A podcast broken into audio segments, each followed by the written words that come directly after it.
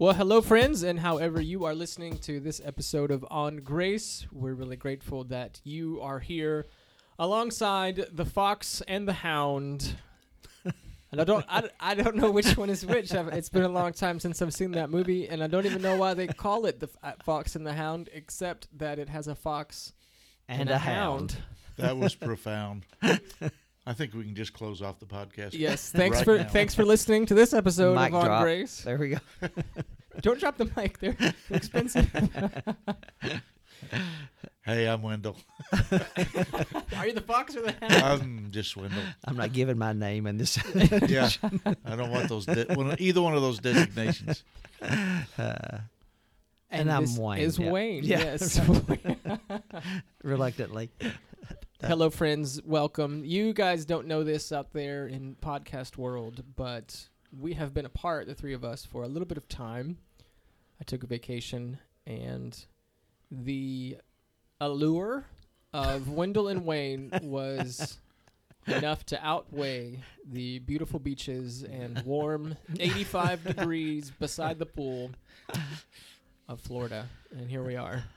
Good to see you, friends. It's good to see you too, Good to see Jason. you. Yeah, yeah, yeah. Yeah, conceivably we could do this though by a That's pool. true. You know, true. it- we could. we Yeah. could try that. Yeah. I'm I'm a wonder in a speedo. Oh, And thanks for listening to this episode of On Grace. Now we will close it down. Hey, hey, hey! Give me grace. Give me grace. there are limits, buddy. there are limits. oh, me. Yeah, so that's what we're talking about today: swimwear. Swimwear. Grace for people who wear inappropriate swimwear. Uh, Because speedo would be inappropriate. I'm just saying. uh, I thought Fox and Hound was a bad start. Yeah. We're just going down. Yeah, Just yeah, Way digging. down. yeah, yeah. we're going. How much slower can we go? Uh, Wayne, it's yours, dude. Take it. Take it. okay. well, Save us. Gather Wayne. your senses. Save us. Well, we were we've been uh, talking about grace that and understanding how that we receive that from God and and how we extend that to other people and all kinds of people. And I think we're, today we're going to explore the idea of how we offer grace to God.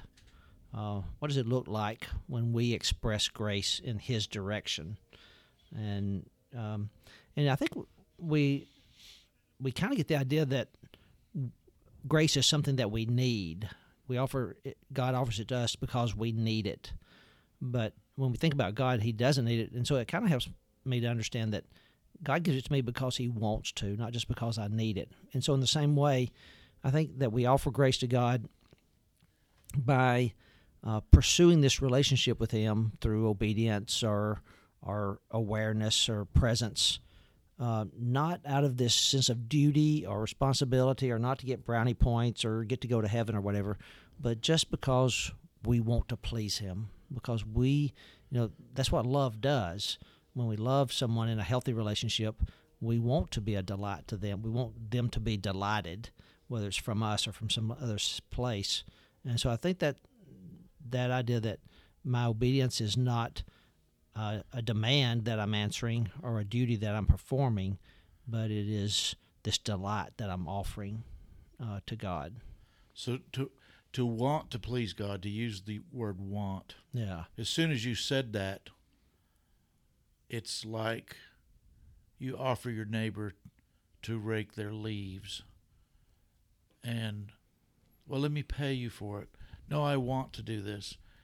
And if you, if you were to be dead, and, and you do want to do it, there's no Right. question you do want to Yeah. do it. But to to be dead honest, your your back is aching, and you do have five other things you need to do at that time. And you use the word want, and it's honest and it's authentic. But it's it's it's that that's one kind of want. To go to um, a buffet or whatever and say, "I want a piece of cake." That's a different kind of want. Yeah. You know what I'm saying? Right. Uh huh. And so and so I think it might be good to distinguish between those two kinds of want. That that when we want to please God, it's not no, I really want to rake your leaves, God. Yeah. It's like Right. That's a good point. no, I yeah. want a piece of cake. Yeah. This um this is going to be fun. This is going to Yeah. be yeah. all out. Right. And some of that, I think, is believing that this is what we were made for. We were made for this healthy relationship with God. Yeah. Not Just a- like we're made for that piece of cake. Right. Absolutely, brother. Just ask my taste buds. Yeah.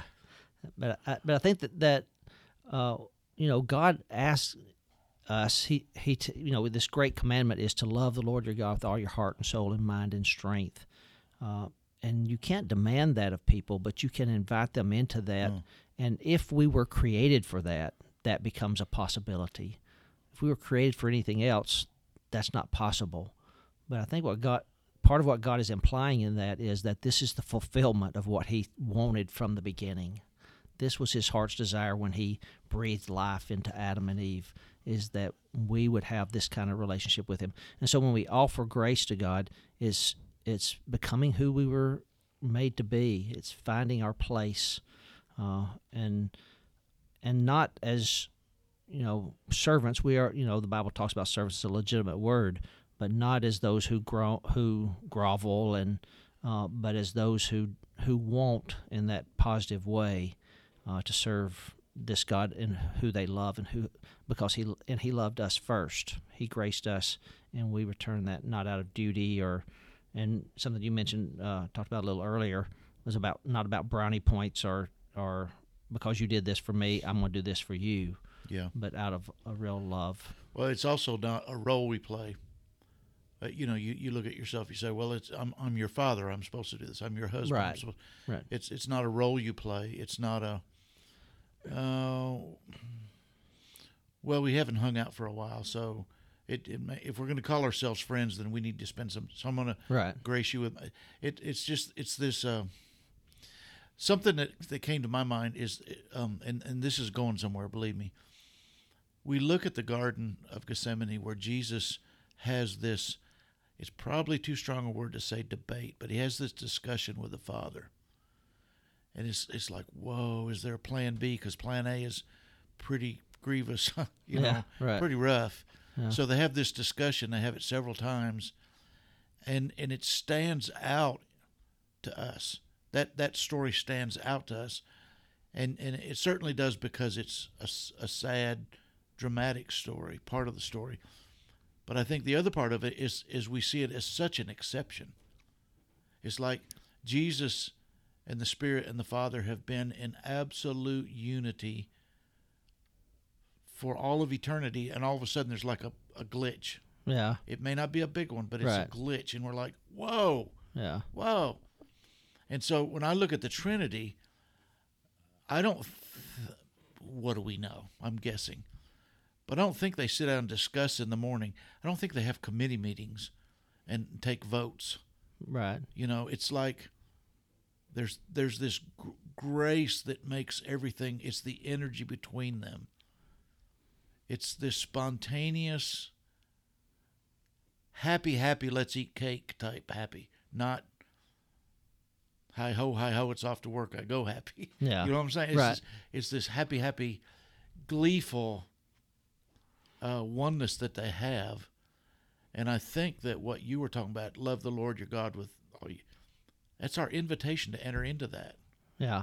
We could be part Right. of that. Right. And it can be as spontaneous hmm and as instinctive, instinctual, whatever the word is Yeah. there, as, as, as what they experience. Right. And I I think that that part of that is what Jesus was talking about when he talked about you find your life when you lose it. Because as long as we're keeping count and keeping score, Right. and as long as we're measuring grace that we give to others or to God, uh, then it's about me. It's about manipulating and managing Yeah. my life, Yeah. uh, and and make sure I get mine or whatever, or or just making sure that I'm, I'm doing it right.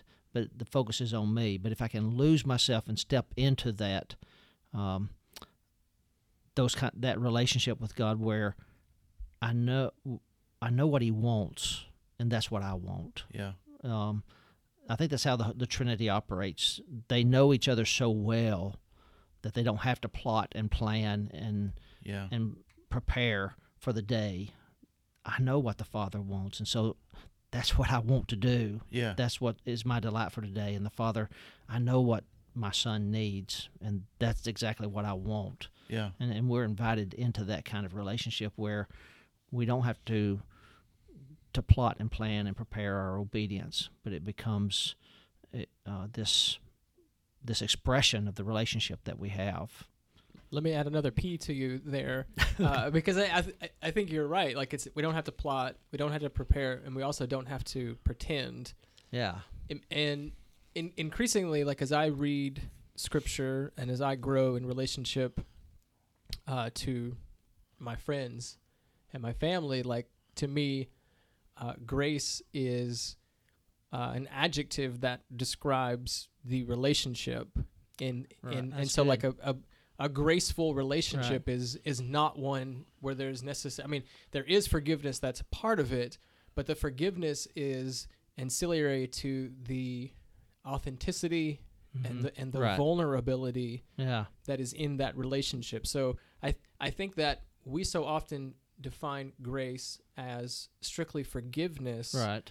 but the for, but the forgiveness Yeah. is actually a byproduct of the Abs- authenticity Yeah. Yeah. Yeah. and the Yeah, vulnerability Yeah, yeah, and the and the love. And really good. Yeah. Yeah. I- I'm thinking specifically of the moment where Jesus says to the disciples, like, I, I no longer call you servants, but friends. Like Mhm. that's a that's Right. a that's a we're dropping the, Yeah. the plotting and the pretending and Yeah. the uh, preparation Right. Uh, and and the, and the converse, right? Like in the garden when before before the fall, Ad, Adam and Eve have this. I mean, they're they're Yeah. hanging out naked Right. in the garden with Right. God. There's Yeah. there's no plotting. There's no Right. preparing. There's Yeah. no Yeah, yeah, uh, yeah. pretending. And only Right. after the fall is Yeah. is there Right. plotting. Well, we got to hide. We got to Right. cover ourselves. Pretend. Yeah. Is there pretending? Yeah. Like you know, Yeah. is there preparing Right. for for God to show up? So Yeah. I, I and even to hear you all talk, uh, to to see grace in a relationship, um, and to see that grace defined, uh, to to to move to understand the forgiveness as not the end goal, but Mm. the byproduct of Right. something Yeah. Yeah. something sacred that's happening. Right. Absolutely. That's really good. Yeah. It, it, you know, Jesus said to lose yourself. I wonder if a, a huge part of that is to literally lose track. Hmm.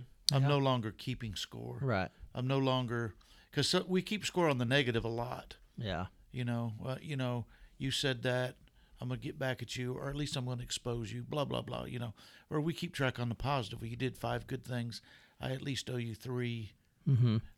To lose yourself means to just completely lose track. Right. No, um, a bunch of us get together uh, and play disc golf every Thursday, and and uh, I used to be a disc golf Nazi, and and kept score and tried to beat my score and everybody else's score, and and I, I would come home miserable after a bad day of disc golf, Yeah. and now I just play to have fun. Uh huh. Every shot's fun. Every shot everybody makes is fun, Yeah. and within maybe two holes I lose track. I, I Yeah. and I'm having such a good time.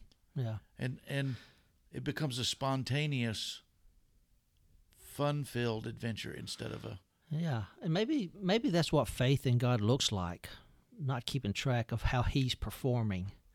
Is He answering my prayers? Is He Yeah. blessing me? yeah Is He showing up when I want Him to?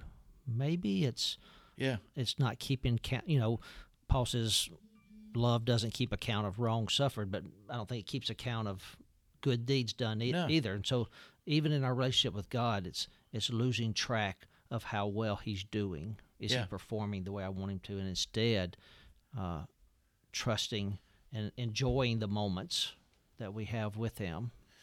um you know what hits me is is you you you uh, back in the old days i i had a, a term i use which a lot of people use it is boy this is a lopsided relationship you know Yeah. i'm doing all the giving you're doing all the taking or Yeah, vice right. versa Yeah. I feel like this is lopsided. You've given me so much, and I offer so little.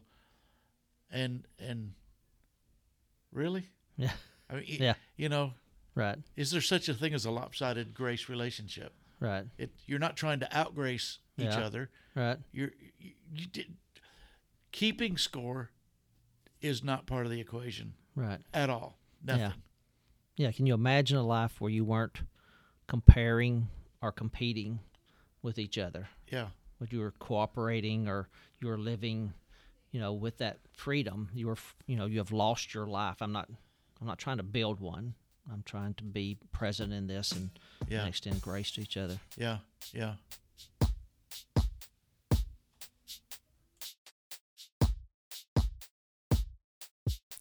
Thanks for being a part of this episode of On Grace. My name is Jason Brown. I've been hanging out with Wendell Van Valen and Wayne Hunter. Three of us serve together at Broadway United Methodist Church in Bowling Green, Kentucky.